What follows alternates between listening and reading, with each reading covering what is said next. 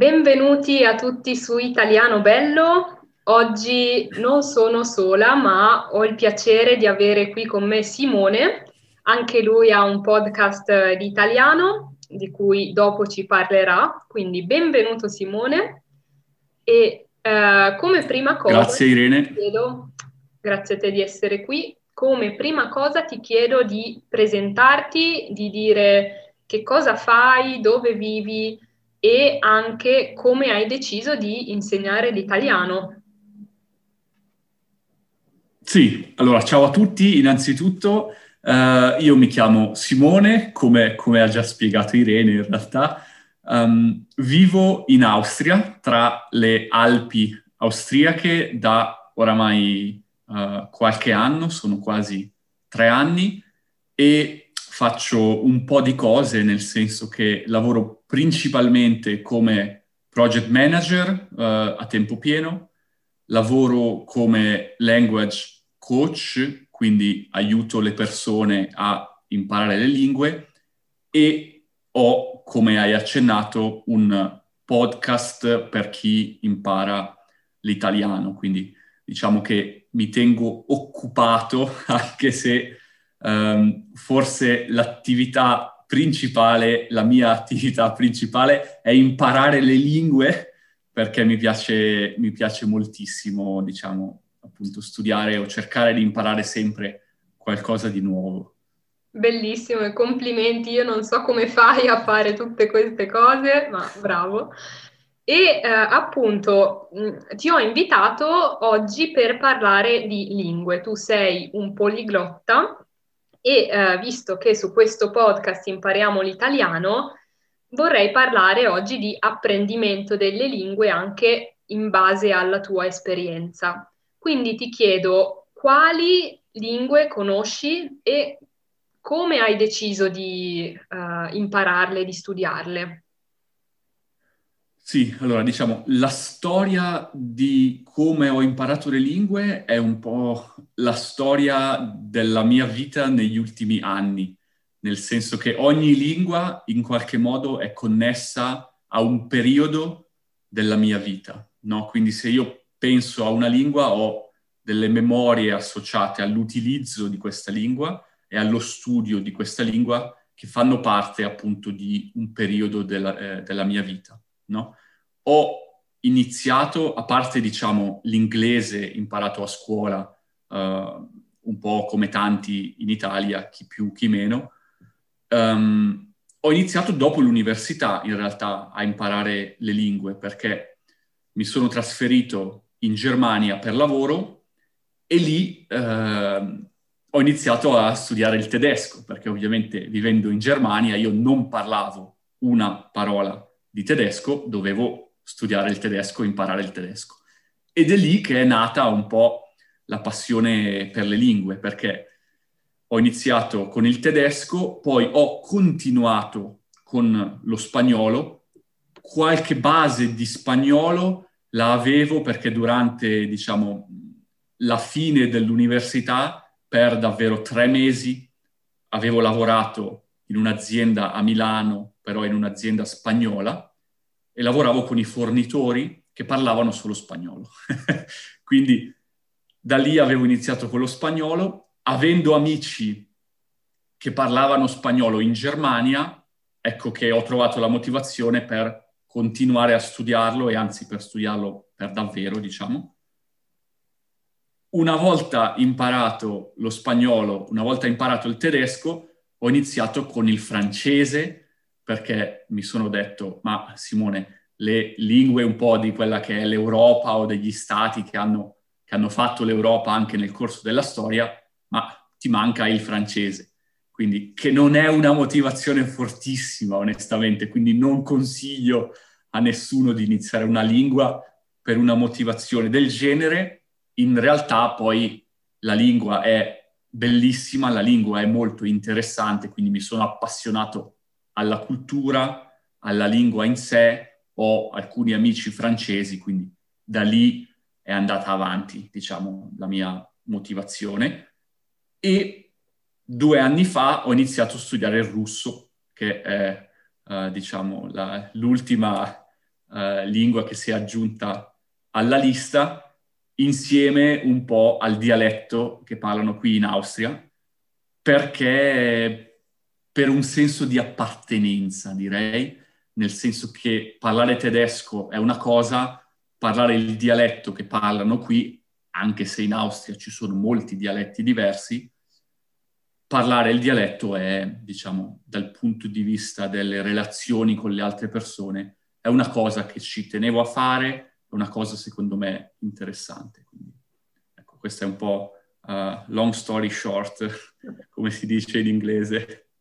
Bello, è molto bello appunto il fatto che la tua vita personale sia legata all'apprendimento delle lingue che quindi hai imparato tutte per comunicare con altre persone, con tuoi amici o colleghi di lavoro. Questo è molto interessante.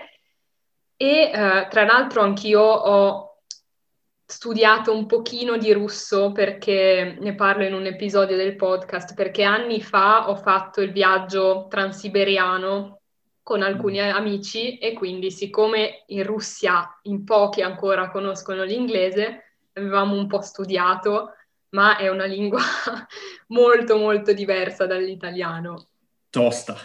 Però è molto interessante, infatti ho, è nella mia lista di desideri, prima o poi lo riprenderò. E, benissimo, quindi volevo chiederti, eh, puoi dire o per tutte le lingue che conosci o soltanto per le più interessanti in che modo le hai imparate? e in base alla tua esperienza qual è il modo migliore per imparare una lingua? Sì, allora, secondo me, um, premetto che non c'è una formula segreta per imparare uh, una lingua, ma ci sono alcuni principi che ci possono aiutare.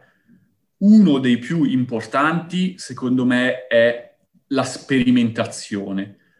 Quindi continuare a sperimentare. Il metodo con cui io imparo le lingue si è evoluto ovviamente negli anni, perché mano a mano che acquisisci esperienza nell'imparare le lingue, ma questo vale con qualunque cosa, diventi più bravo a farlo, sai quello che funziona bene per te e quello che invece non funziona bene per te. Quindi vai ad adattare il tuo metodo di studio a ciò che hai visto che funziona e ciò che hai visto che non funziona.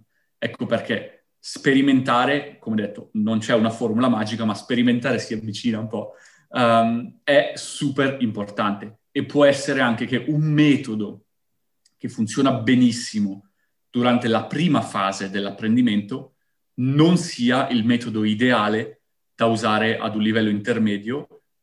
E di nuovo, il metodo che magari usi quando hai un livello intermedio per passare, diciamo, da un B1 a un B2, non è il metodo che utilizzi per andare da un B1 a un C1, C2, ok? Quindi l'idea, o diciamo, mh, quello che mi fa capire che è arrivato il momento di cambiare approccio è la velocità con cui sto apprendendo. Se mi sembra che a un certo punto il mio apprendimento stia rallentando un po' o che mi trovo in qualche modo bloccato, allora probabilmente è arrivato il momento di andare a provare qualcosa di nuovo. Ok? In generale a me piace moltissimo e so che anche tu condividi questa idea, l'idea di quello che è l'input comprensibile. Quindi soprattutto all'inizio, nelle fasi iniziali dello studio di una lingua, è fondamentale esporsi a molto input e questo input deve essere comprensibile, quindi deve essere qualcosa che capisci, perché se dal primo giorno inizi a ascoltare la radio in russo ma non capisci una parola, questo è input ma non è comprensibile. Quindi questo è fondamentale all'inizio e poi continuare a cambiare un po' il metodo. Non so se ho risposto alla tua domanda. Sì, molto interessante questa cosa di adattare il metodo alle diverse fasi ed è una cosa che non ci avevo mai pensato, ma in effetti lo faccio anch'io perché come in tutte le cose, anche nell'apprendimento delle lingue, arrivano dei momenti in cui raggiungiamo una fase di stallo, si dice in italiano, quindi un plateau, non ci muoviamo più o ci muoviamo molto lentamente e quindi bisogna cambiare approccio, cambiare metodo. Questo, nella mia esperienza, succede soprattutto quando si raggiunge un certo livello. Per passare al livello ancora più alto è molto difficile. Hai qualche consiglio su questo? Anche perché so che un problema di molti eh, dei miei ascoltatori è parlare l'italiano, quindi passare dalla conoscenza passiva che ovviamente è più semplice, alla conoscenza attiva, quindi parlare, scrivere, trovare le parole. C'è qualche consiglio che puoi dare in base alla tua esperienza? Sì, allora il mio consiglio principale è, e può sembrare strano, fate cose che siano in, che, che in qualche modo non sono confortevoli.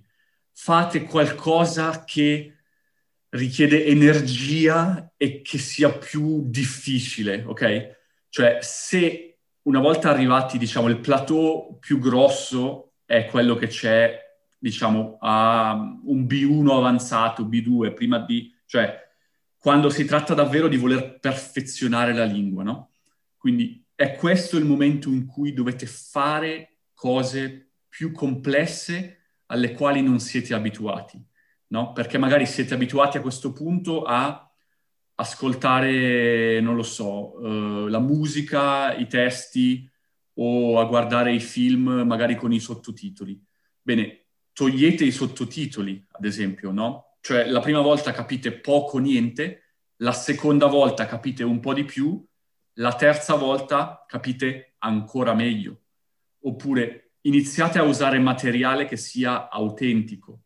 Quindi magari anziché usare un libro semplificato per imparare l'italiano, leggete un libro in italiano per italiani, per semplificare un po' il processo, potreste leggere un libro che avete già letto nella vostra lingua madre o in un'altra lingua che conoscete, perché è molto più complicato, ovviamente, leggere direttamente in italiano, però se diventa troppo complicato, allora vi demotivate leggendo un libro che già conoscete, conoscendo la trama, vi aiuta tantissimo a capire, e questo è un altro, un altro metodo. Per parlare a questo punto del, dell'apprendimento, la cosa migliore è parlare.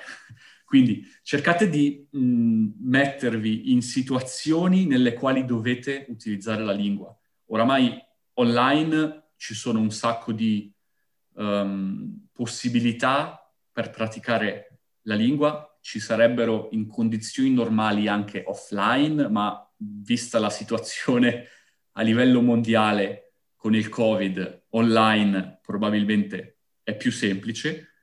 Cercate di parlare e cercate di parlare di argomenti specifici che vi interessa che vi interessano, diciamo, personalmente, che vi interessa imparare. Una cosa che potete fare, che faccio anche io, se voglio imparare a parlare di un argomento specifico in una lingua, allora mi guardo 2, 3, 4, 5 video su YouTube in questa lingua e cerco di riassumerli e poi cerco di parlare di questi argomenti. E questo è un modo splendido per imparare a parlare di un argomento specifico e chiedete feedback, chiedete a qualcuno un feedback, potete avere un insegnante di italiano a cui chiedere un feedback, potete avere un tutor, potete avere un tandem partner, cercate di chiedere un feedback, ad esempio registrandovi e mandando la registrazione al vostro appunto tandem partner, al vostro insegnante e chiedetegli come sto parlando, sto parlando bene, così capite dove andare a migliorare. E una volta che capite dove andare a migliorare, fate drilling su quel singolo aspetto della lingua che dovete migliorare, quindi che può essere la pronuncia o magari se volete migliorare i vocaboli, il vocabolario, andate più in dettaglio a concentrarvi sui vocaboli. Quindi individuare l'aspetto della lingua che diciamo fa un po' da noi in ambito di project management lo chiamiamo collo di bottiglia, bottleneck in inglese, quindi individuate qual è l'aspetto della lingua che vi rallenta e andate a migliorarlo. Grazie, grazie Simone per questi consigli molto preziosi.